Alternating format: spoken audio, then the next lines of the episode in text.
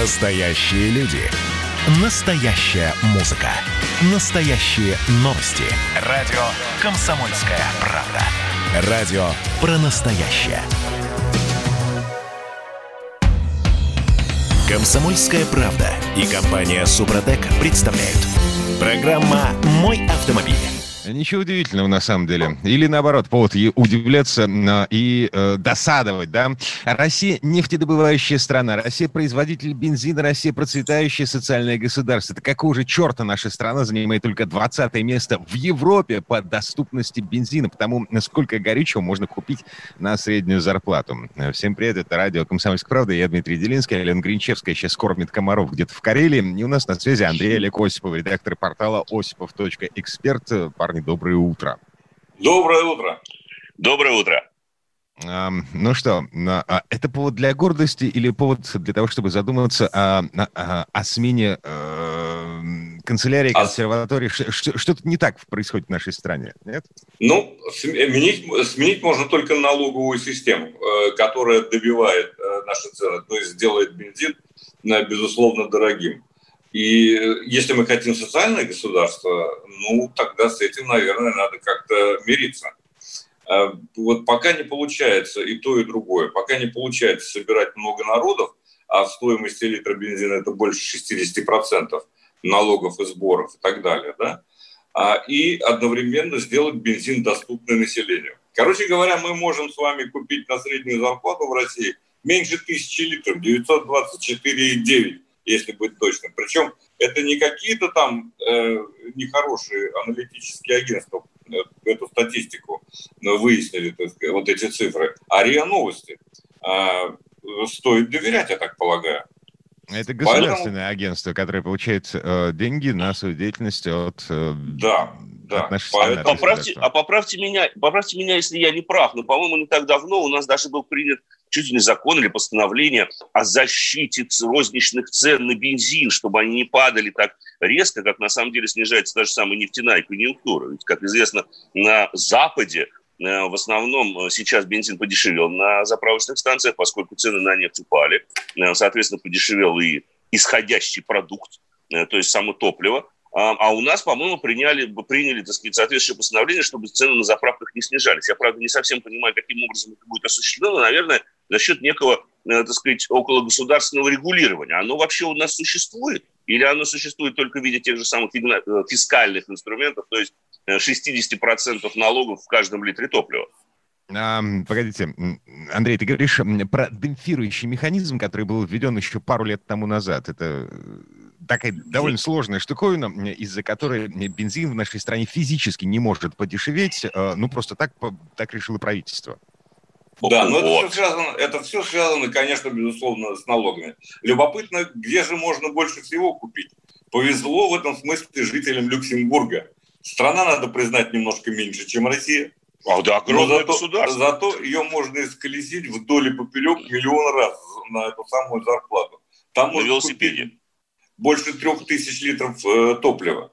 Так что все там в порядке. На втором месте, кстати, Норвегия. Там тоже можно кататься в свое удовольствие. Хотя я по Норвегии... Европейская нефтяная сверхдержава. То есть многие сравнивают по некоторым показателям нашу страну и Норвегию. Норвегия тоже живет за счет нефти, но вот у них... Конечно. На среднюю зарплату можно купить 2500 литров бензин, то есть примерно в 2,5 раза больше, чем у нас. Это правда. Но в Норвегии скучно ездить. Там везде, на всех трассах, без исключения, ограничение в 70 километров в час. Но вот я тут не согласен, что в Норвегии скучно ездить. В Норвегии особенно... Там красиво, части, да, согласен. Там очень красиво. Там очень опасные дороги, к сожалению. Особенно вот зимой, это да. Но ездить-то там можно весело. Ну, можно, но только скоростные ограничения. Ну, вот дальше. В Великобритании тоже неплохо, в Дании, в Германии хорошо. А кто же хуже нас? Есть да, и такие страны, на самом деле.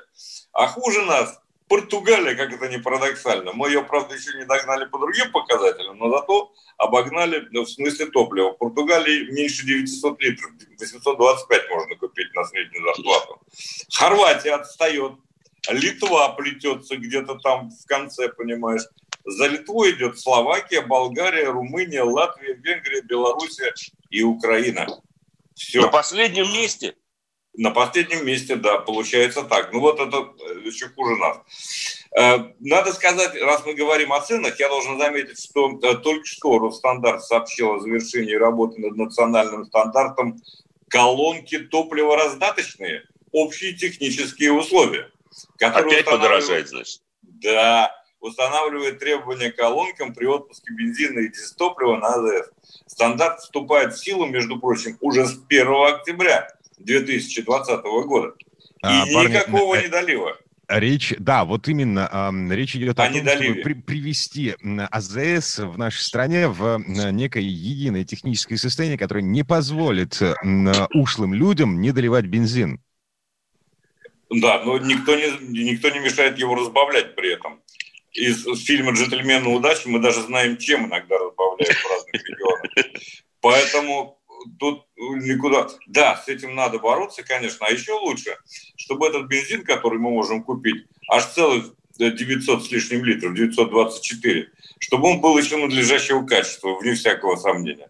Дело не только в недоливе, а и в качестве, конечно, топлива. Но к слову сказать... Ну, к слову, по поводу колонок, вы знаете, должен сказать, как человек, который путешествовал изрядно по многим регионам, в том числе достаточно отдаленным регионам России, вот старые эти колонки я до сих пор вижу. Это вот, если помните, с такой крутящейся стрелочкой. Они до сих пор присутствуют, особенно много их на севере, да и на югах иногда попадаются аналогичные колонки. Я думаю, что они попросту, скорее всего, вымрут. Хотя они-то чаще всего принадлежат частным компаниям, а не так называемым крупным вертикально интегрированным, которые, в свою очередь, во многом могут диктовать цены на розничном рынке. Получается, что, на мой взгляд, очень многие небольшие игроки топливного рынка вынуждены будут уйти, поскольку на эту модернизацию надо потратить изрядное количество денег, а они и так уже, в общем-то, чувствуют себя не лучшим образом вследствие снижения цен на нефть. Слушайте, про недолив. Я, честно говоря, не понимаю, каким образом я, обычный автовладелец, могу определить, долили мне топливо, не долили. Сколько у меня украли на каждой заправке? Только если будете в канистру заливаться, Дим. Вот если вы в канистру возьмете, там, 10 или 20-литровую, зальете ее на те же самые 20 литров, согласно показаниям той же самой колонки, и после этого посмотрите, реально ли она полная или нет. На самом деле, конечно же, для этого существуют мерные емкости, но обычный автовладелец чаще всего этого может не обнаружить. Но надо понимать, что чем больше вы бензина заливаете, если на этой заправочной станции есть некие махинации с количеством топлива, то тем больше эти махинации будут ощутимы. То есть те же самые, скажем, дальнобойщики или владельцы автомобилей с большими топливными баками, когда они заливают там, по 100, по 200 литров единовременно, вот они будут, наверное, ощущать и теоретически смогут это ощутить по элементарному замеру расхода топлива. Ведь расход топлива у вас редко меняется, ну, если вы не меняете стиль езды или место, где вы, собственно говоря, ездите. Вы можете посмотреть, что вот, оказывается, на этой колонке топливного бака вам хватило, там, скажем, на 500 километров, а на другой колонке вам хватило всего лишь там, на 450. Вот считайте, на 50 километров, или, там, грубо говоря, там, на 5-7 литров бензина вас и обманули. Mm-hmm. Но это все такие вычисления, так сказать, достаточно сложные, никто этим заниматься не будет, как правило, и не занимается.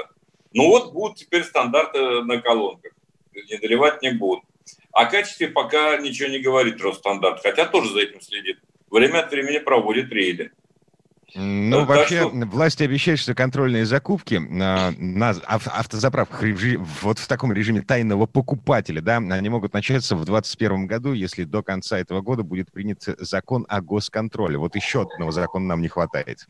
Вот нам только госконтроля не хватало, вот ей-богу, на самом деле. Он и так, фактически, он уже существует. Ведь если мы посмотрим на то, что большая часть игроков на топливном рынке, как при добыче нефти, так и при последующей продаже, это компании, которые так или иначе аффилированы с государством. Но крупнейший игрок, мы с вами его знаем прекрасно, это Роснефть, который, по-моему, больше 50% нефтедобычи осуществляет и аналогичным образом контролирует тот же самый рынок. Тут надо бы, на мой взгляд, говорить не о государственном регулировании, а о том, что ФАС, Федеральная антимонопольная служба, должна заняться этим делом. И я не устану в этом смысле приводить в пример ту же самую Америку, где, во-первых, существует закон на максимальный размер нефтяной компании, и существует также закон на максимальный размер, точнее, на максимальную долю рынка которую может аккумулировать тот или иной розничный продавец бензина, она в зависимости от штата варьируется от 2 до 10%. И, к слову сказать, в той же самой Америке заправочные станции получают свою основную прибыль не за счет продажи бензина, а за счет продажи дополнительных услуг. И зачастую они топливом торгуют даже себе в убыток, зарабатывая именно на каких-то продажах каких-то аксессуаров или на дополнительном сервисе, который вы можете получить на заправочной станции. 87-й нам пишет. Если наше правительство перестанет вас обирать, то вам будет пофиг, не долив, а товары и услуги подешевеют втрое. Я напомню, номер WhatsApp и Viber радио «Комсомольская правда» 8-967-200-97-02, 967-200-97-02. И позвонить нам в прямой эфир можно по телефону 8-800-200-97-02, 8-800-200-97-02. Так, ну что, с бензином закончим уже. Наконец, перейдем к следующей теме. К автомобилям исключительно. Нет, ну мы можем... Да. То есть сначала мы поговорим о том, что Hyundai собирается купить GM, вот пусть так громко звучит, а потом о планах Mitsubishi, а потом о машинах. Угу. Так, ну все это буквально через пару минут, потому что прямо сейчас мы вынуждены прерваться на рекламу. Я напомню, Андрей, Олег Осиповы, у нас на связи редактор портала Osipov.EXPERT, программа «Мой автомобиль», я Дмитрий Делинский. С нами можно связаться по телефону 8-800-200-97-02, WhatsApp, Viber для ваших сообщений 967-200-97-02. Вернемся совсем-совсем скоро, пауза будет очень короткой. Программа «Мой автомобиль». Как дела, Россия? Ватсап-страна! Это то, что обсуждается и то, что волнует. Это ваши сообщения в прямом эфире, в том числе и голосовые. Каждый будний день с 11 до 15 часов с Михаилом Антоновым. Эфир открыт для всех. Включайтесь. Радио «Комсомольская правда». Радио про настоящее. «Комсомольская правда» и компания «Супротек» представляют. Программа «Мой автомобиль». На этом мы вернулись в петербургскую, и в московскую, и даже в крымскую студию радио «Комсомольская правда». Я Дмитрий Делинский, Андрей и Олег Осипов, редакторы портала Osipov.Эксперт у нас на связи. Еще раз доброе утро всем. Доброе утро. Да. Теперь говорим о машинах, о переменах, которые происходят на автомобильном рынке. Перемены очень серьезные. Во-первых, концерн Hyundai покупает General Motors. Звучит громко, но, тем не менее, это почти правда. Это почти правда. Слушай, потому что компания Hyundai Motor Manufacturing Group, она владеет, кстати, заводом Hyundai в Санкт-Петербурге, в вашем родном городе, направила в Федеральную антимонопольную службу ходатайство о получении в собственность завода General Motors в Шушарах, который мы с Андреем в свое время открывали. Да. Мы открывали его в 2010, а в 2015 году, после ухода GM из России, он был законсервирован. Ходатайство компании о получении в собственность 94,83% производственных средств General Motors было зарегистрировано в ФАС 24 июля, совсем недавно. Кстати сказать, это ведь не первая попытка перекупить завод GM в Шушарах. Да, там белорусы заходили в прошлом году. Белорус, который вроде как занимается сборкой китайских машин, но на каком уровне официально об этом объявлено не было. Они захотели купить вот этот законсервированный завод в Шушарах, но что-то пошло не так, добились согласия антимонопольной службы, а потом просто ушли из переговорного процесса. И теперь вот Hyundai. Зачем? Вот это вопрос большой, потому что на самом деле у Hyundai завод, на котором Андрей, если я не ошибаюсь, был в Санкт-Петербурге.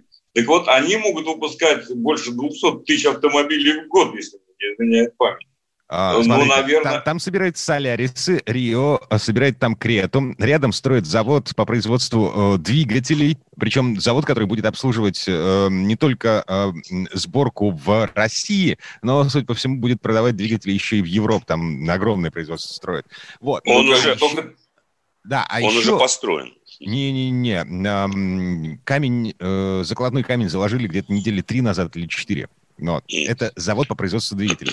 Так, теперь смотрите. В Калининградской области у Hyundai есть еще производство Genesis'ов. И что-то еще они там производят. Нет. Genesis они там не производят. Они там производят кроссоверы. Этот Tucson, тот же самый Санта-Фе подсобирает. Но это делается в рамках соглашения о промсборке с крупнейшим калининградским предприятием, специализирующимся, собственно говоря, на данного рода операциях. Это Автотор, который собирает не только Hyundai, они там же собирают и Kia, там подсобирают некоторые модели Chevrolet, там, конечно же, большой достаточно завод BMW находится, и все находится в единой вот этой вот автоторовской, как ее называют, промышленной зоне. Потому что там льготное налогообложение, практически нулевая ставка на ввоз комплектующих.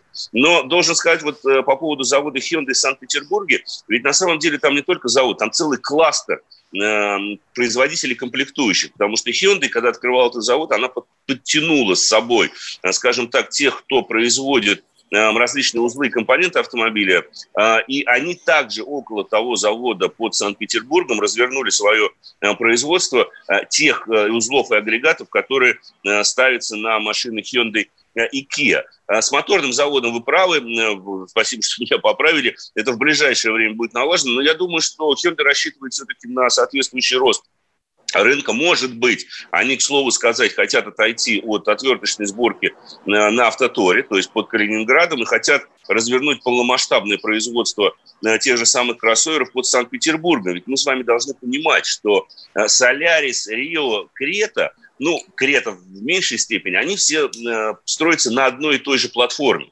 В то время как тот же самый Тусан, Санта-Фе, уже платформа другая. А другая платформа требует очень серьезной модернизации производства. И, возможно, в корейской компании решили, что им будет выгоднее с нуля построить это производство, пусть на базе замороженного предприятия, но адаптировать его сразу под новые платформы, что будет финансово выгоднее, нежели модифицировать или расширять действующее производство на уже существующем заводе, где нужно ставить дополнительное оборудование, чтобы поставить в линейку другие модели. Может быть, такова их логика, не знаю. Но как бы там ни было, да, извините, как бы там ни было, конечно, безусловно, ставка делается на экспорт, на то, чтобы в России производились автомобили, продавались затем в Европе. Этого да. Нет всякого сомнения. И потому что это выгодно. Это очень выгодно, и в этом смысле Hyundai станет чуть ли, если не первым, но одним из первых производителей, который будет экспортировать автомобили, прежде всего, в страны Восточной Европы, конечно же, в страны бывшего СНГ, теперь это так принято называть. Но уже идут, да. Они уже идут частично на экспорт, и сейчас просто будет, потому что, рассчитывать на мощность завода в Санкт-Петербурге 200 тысяч автомобилей, понятное дело, что никогда в жизни они столько продавать на российском рынке не будут, разве что наш рынок вырастет сразу же в 10 раз, тогда, возможно, они достигнут отметки в 200 тысяч автомобилей, сейчас они продают существенно меньше. И предпосылок для того, чтобы продавать и наращивать производство до максимального размера пока, к сожалению, нет. Так, пока компания Hyundai победоносно шагает по нашей стране, японцы сворачиваются. Компания Mitsubishi объявила о том, что планирует, во-первых, прекратить производство полноразмерного внедорожника Pajero. В 2021 году, собственно, вся история этой машины закончится. Pajero Sport... Неужели? Да, еще не планируют снимать с производства. Вот эта фиговина, она еще поездит. Более того, есть вероятность того, что Mitsubishi вообще уйдет с европейского рынка. Это неудивительно, на мой взгляд. То, что они демонстрируют в последние годы, не выдерживают никакой критики. Устаревший модельный ряд. Ничего нового компания не показывает. Европейцам в меньшей степени, в отличие от нас, интересны кроссоверы и внедорожники. Им нужны машины А, Б, С, пусть и Д сегмента. А там Mitsubishi практически исчезла. Лансер исчез. Попытка выпустить электромобиль под названием IMF, фактически провалилась, потому что машина оказалась чрезвычайно неудачной. Кольт где-то там еще существует, но непонятно в каких, собственно говоря, странах. Тот же самый купе Эклипс существует только в Америке, в Европе их нет. И понятное дело, что на Паджеро по Европе далеко не уедешь, как бы это странно ни звучало. Но на самом деле есть еще одна причина. Да, расход топлива. Есть еще одна причина, а именно это глобальные игры концерна, огромного альянса Renault, Nissan, Mitsubishi.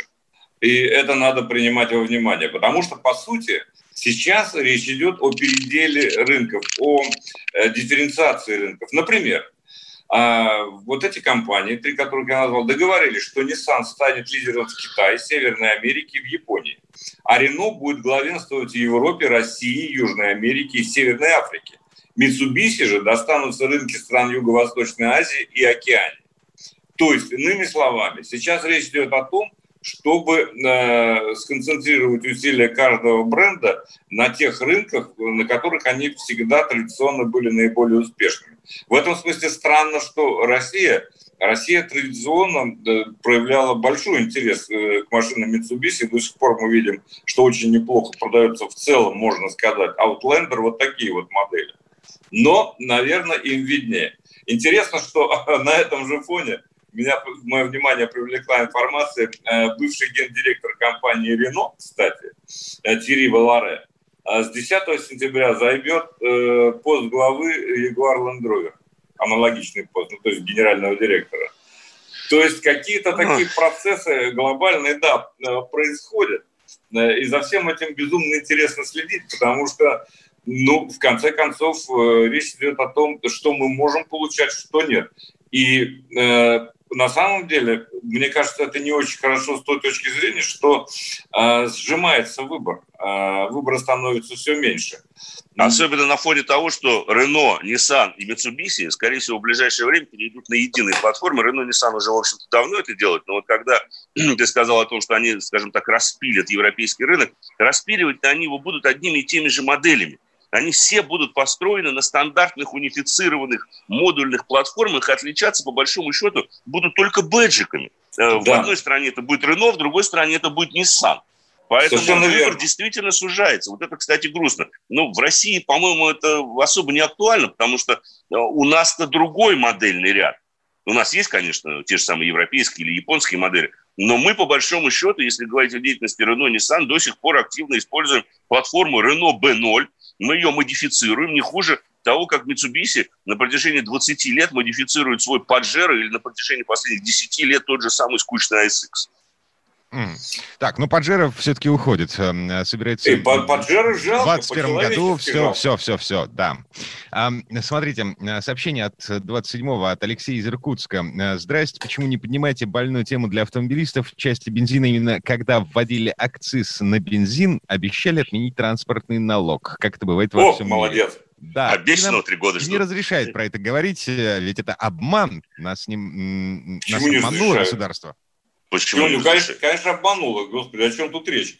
Дело в том, что я эту историю помню прекрасно с первого дня, вот как она только образовалась, до последнего. Mm-hmm. И каждый год ровно к осени возникает очередная какая-нибудь депутатская инициатива о том, что надо заменить транспортный налог акцизом в топливе.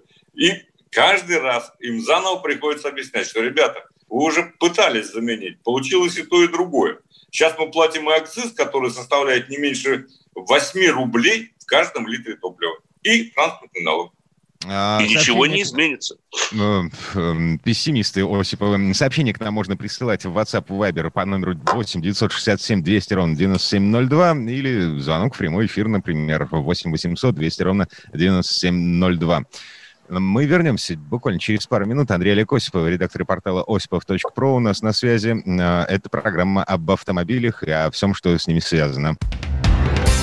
Программа «Мой автомобиль».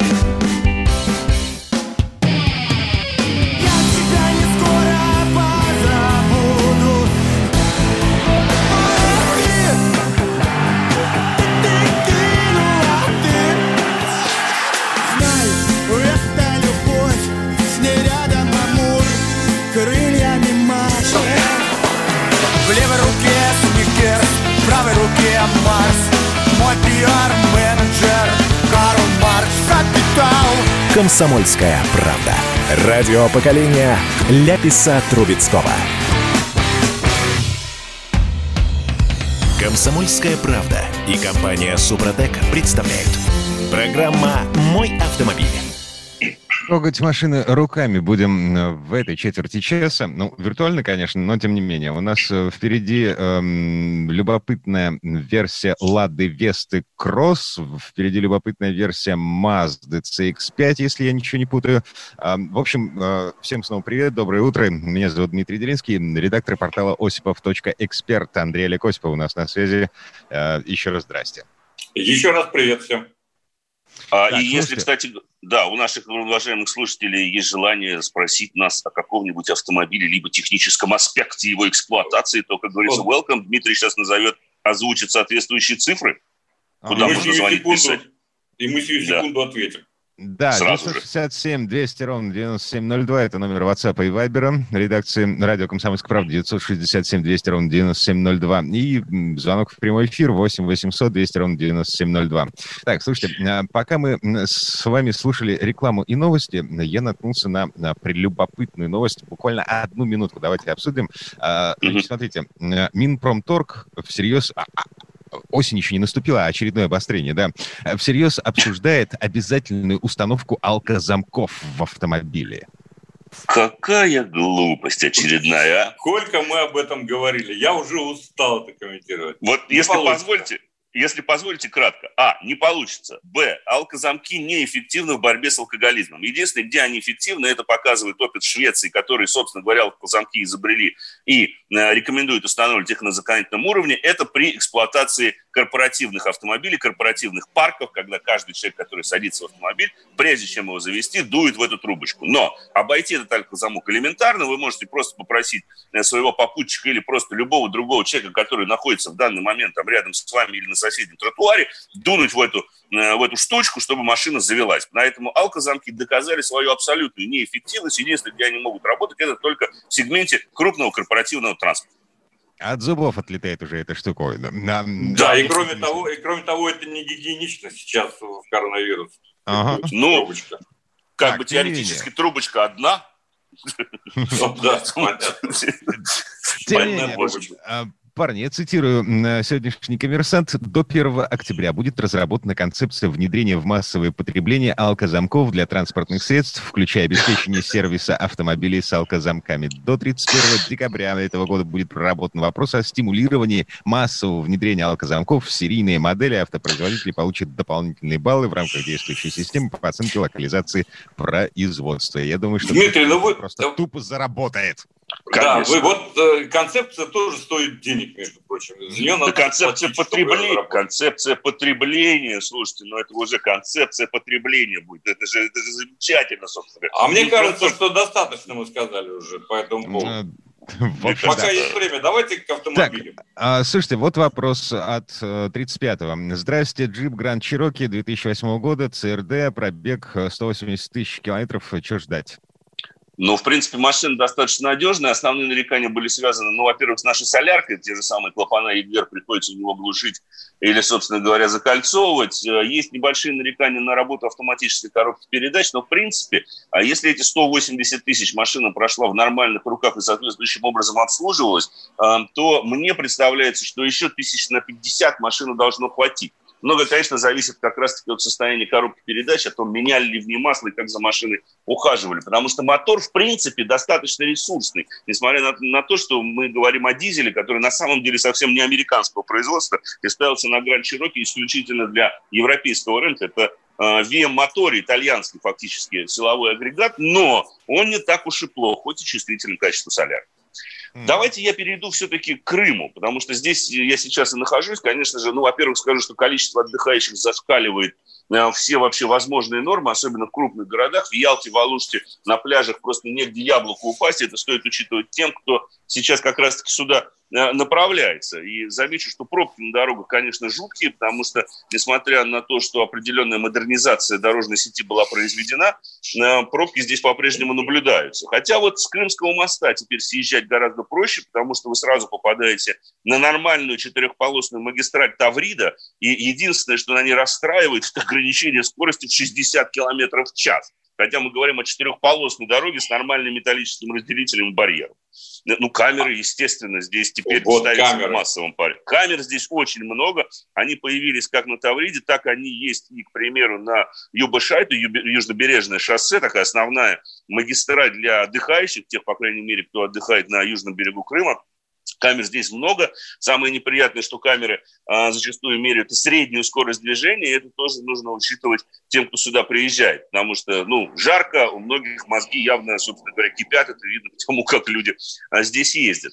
Но слушай, приятное... Андрей, погоди, а эти камеры, они обозначены на Яндекс.Картах, допустим, на других антирадарных программах, то есть установив себе какую-нибудь приблуду в телефон, ты легко, непринужденно можешь, объезжать все это? Теоретически, да. Но большинство камер, на самом деле, 90%, по моим личным наблюдениям, обозначены.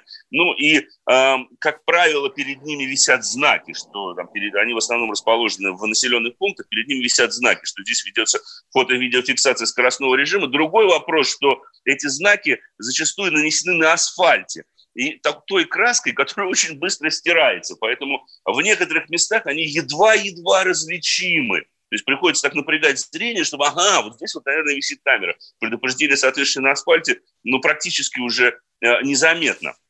То есть пока наш слушатель туда доедет, их уже не будет видно совсем. Скорее всего, конечно. Тем более с тем потоком, наплывом, на самом деле, туристов. Потому что, к слову сказать, здесь ни о каком коронавирусе, по-моему, речи не идет. Это только небольшие объявления на входах в магазин, какие-то общественные места. Никто масок, перчаток не носит. Здесь, по-моему, такое ощущение, как будто его и не было вовсе. По крайней мере, отдыхающие ведут себя сообразно этому. Давайте я скажу пару слов о том автомобиле. И, пользуясь случаем, конечно же, выражу огромную благодарность итальянской компании «АвтоВАЗ», соответственно, бренду «Лада», которая не поленилась, пригнала сюда автомобиль «Ладу Весту Кросс СВ» с автоматической коробкой передач для того, чтобы 2,5 недели я на этой машине здесь поездил.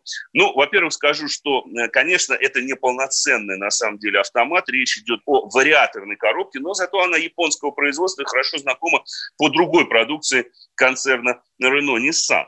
В нем есть возможность ручного переключения, и когда едешь по серпантинам, здесь в Крыму это особенно актуально, я им пользовался, и должен сказать, что работает она очень хорошо, то есть машина здорово помогает тормозить двигателем, потому что на серпантинах, с одними тормозами далеко не уедешь, всем хорошим водителям это известно, особенно если мы едем динамично, то надо помогать тормозным механизмом непосредственно коробка передач. Здесь вариатор дает такую возможность, но даже в автоматическом режиме он весьма неплохо настроен, потому что рельеф Крыма все мы, в общем-то, кто-то, по крайней мере, был здесь, знает, здесь спуски, подъемы постоянно, и коробка старается адаптироваться не только под манеру вождения, но и под те условия, в которых она оказалась.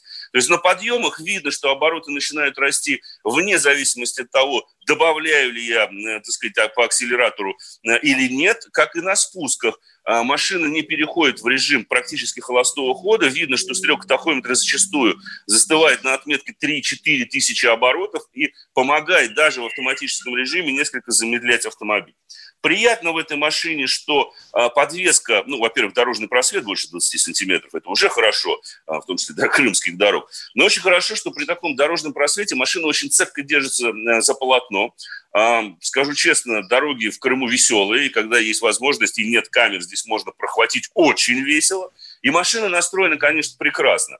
Она не демонстрирует ярко выраженной недостаточной поворачиваемости. Машина скорее нейтральна. Понятно, что под тягой нос начнет уходить наружу. Привод у машины передний. Но есть некая имитация блокировки дифференциала. Она, конечно же, электронная. Самого дифференциала на передней оси здесь нет. Но эта имитация помогает вытягивать автомобиль на крутых виражах. Почему я говорю, что нейтральный достаточно характер поворачиваемости, потому что под тот же самый сброс газа машина немножечко может выставляться хвостом, то есть сама себя доворачивает, что откровенно приятно и по-спортивному. Но самое интересное, что эта подвеска при этом остается очень энергоемкой. Дороги в Крыму не лучшего качества. Несколько раз я попадал просто в откровенные ямы. И проблема даже зачастую заключается не в ямах, а в выбоинах асфальта. Асфальт плывет, жарко, и такие волны прям огромные образуются иногда на виражах, и ты когда на них заскакиваешь, машина буквально начинает переставлять. И вот в Vesta свой Кросс очень хорошо с такими проблемами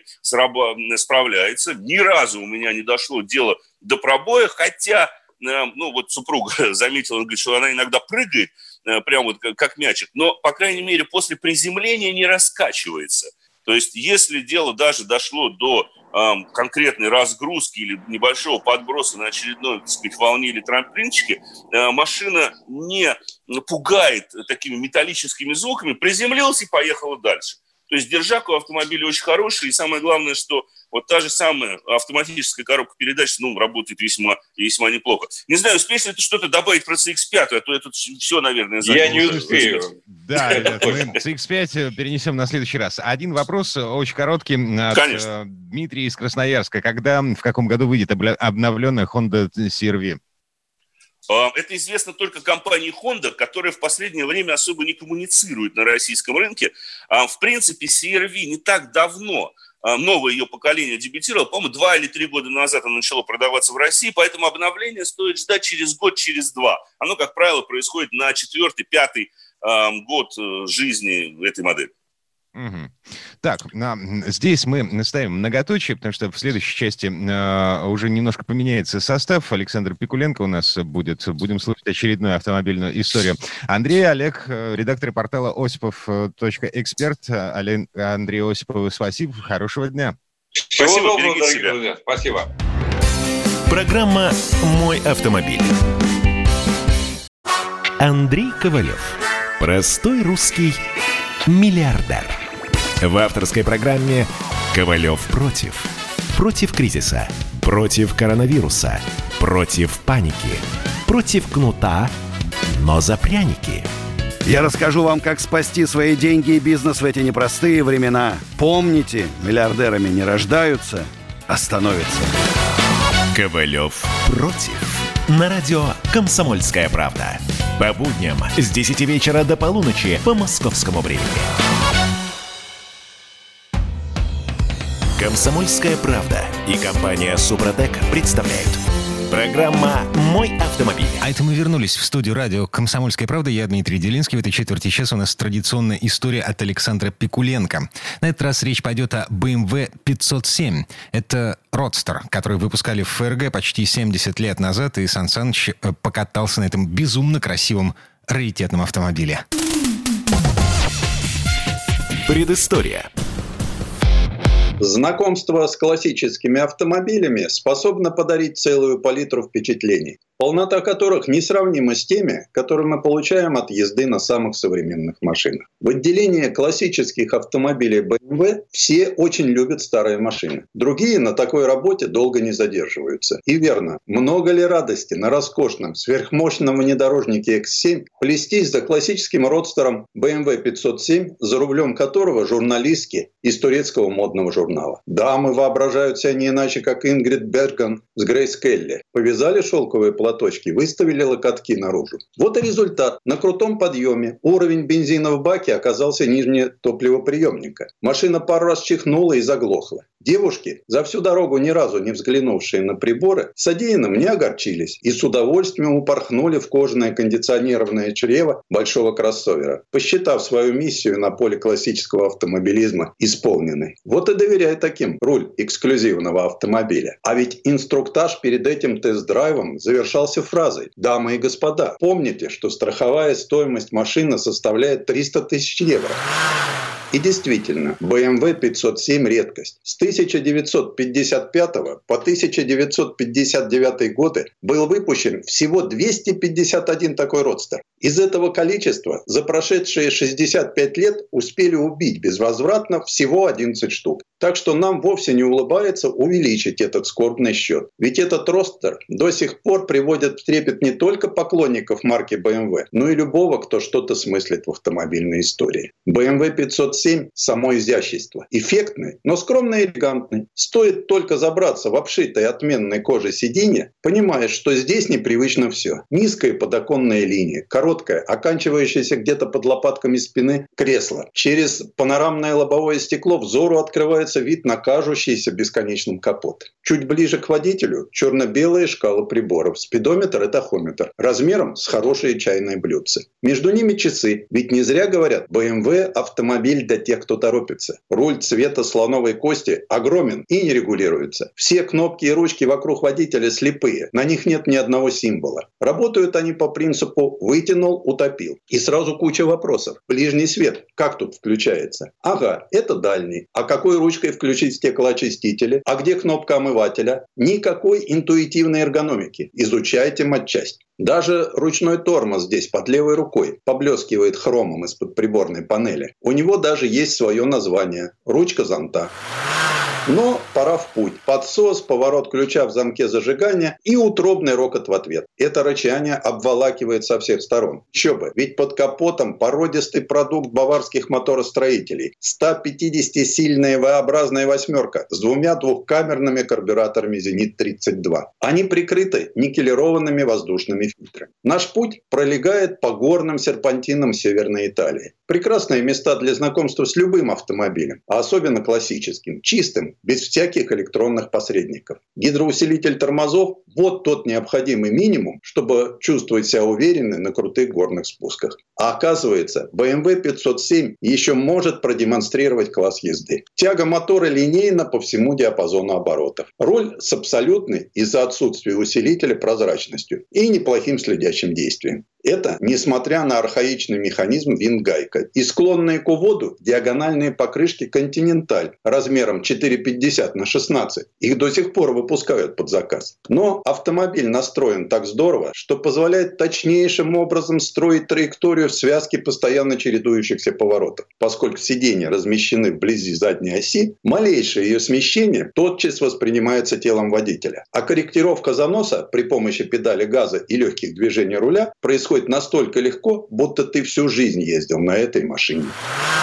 Да, для автомобиля такого возраста едет BMW 507 превосходно, хотя и жестко. В движении немного подвывает редуктор заднего моста. И несмотря на синхронизаторы всех 4 передач механической коробки, при переключении вниз шестерни предательски похрустывают. Приходится подбирать обороты перегазовкой. От залихватских обгонов, все же спортивный автомобиль, останавливают растянутые передаточные числа, нечеткость включения и, конечно, стоимость машин. Все хорошее когда-нибудь заканчивается. Подошла к концу и наша поездка. По окончании пришлось познакомиться с еще одной особенностью BMW 507. Чтобы вытащить ключ из замка зажигания, мало вернуть его в первоначальное положение. Нужно еще и маленькую белую кнопочку нажать, которая рядом с личинкой. На выданной нам машине стояли не совсем обычные номерные знаки. Это особая серия H от слова «history», которую германская полиция выдает автомобилям-ветеранам. Их владельцы ограничены в эксплуатации своих сокровищ рамками времен года и мероприятий. При этом местная дорожная полиция готова закрыть глаза на отсутствие в BMW 507 каталитического нейтрализатора и современных средств безопасности. Здесь даже ремней нет. А еще обладателю такого раритета приходится более тщательно следить за его техническим состоянием. Это касается не только укороченных межсервисных интервалов, но и каждодневного ухода. Не лишним перед каждой поездкой поднять капот и проверить уровень масла в двигателе и тормозной жидкости в бачке. А при езде самыми главными приборами становятся индикаторы давления масла и температура охлаждающей жидкости. Вот только почему температурный датчик на нашей машине оказался отградуирован в фаренгейтах. Сотрудник отделения классических автомобилей BMW, когда ему про это сказали, рассмеялся. Думаете, так просто найти запчасти на BMW 507?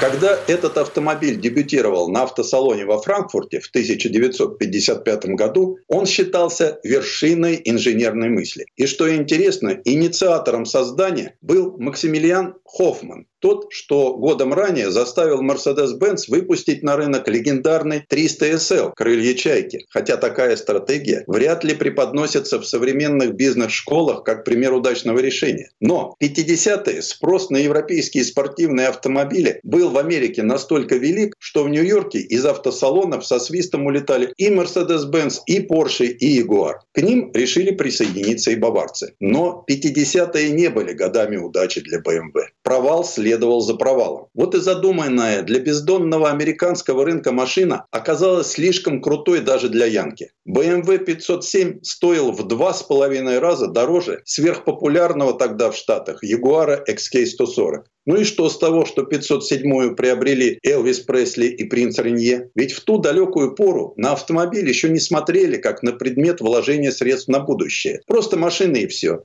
А в BMW 507 не было ничего такого с точки зрения владельца, что возвышало бы его над Porsche или Mercedes-Benz. Ну как же все изменилось через 6 десятков лет. Тот же XK140 померк в глазах коллекционеров в первую очередь из-за числа когда-то выпущенных экземпляров. Предыстория.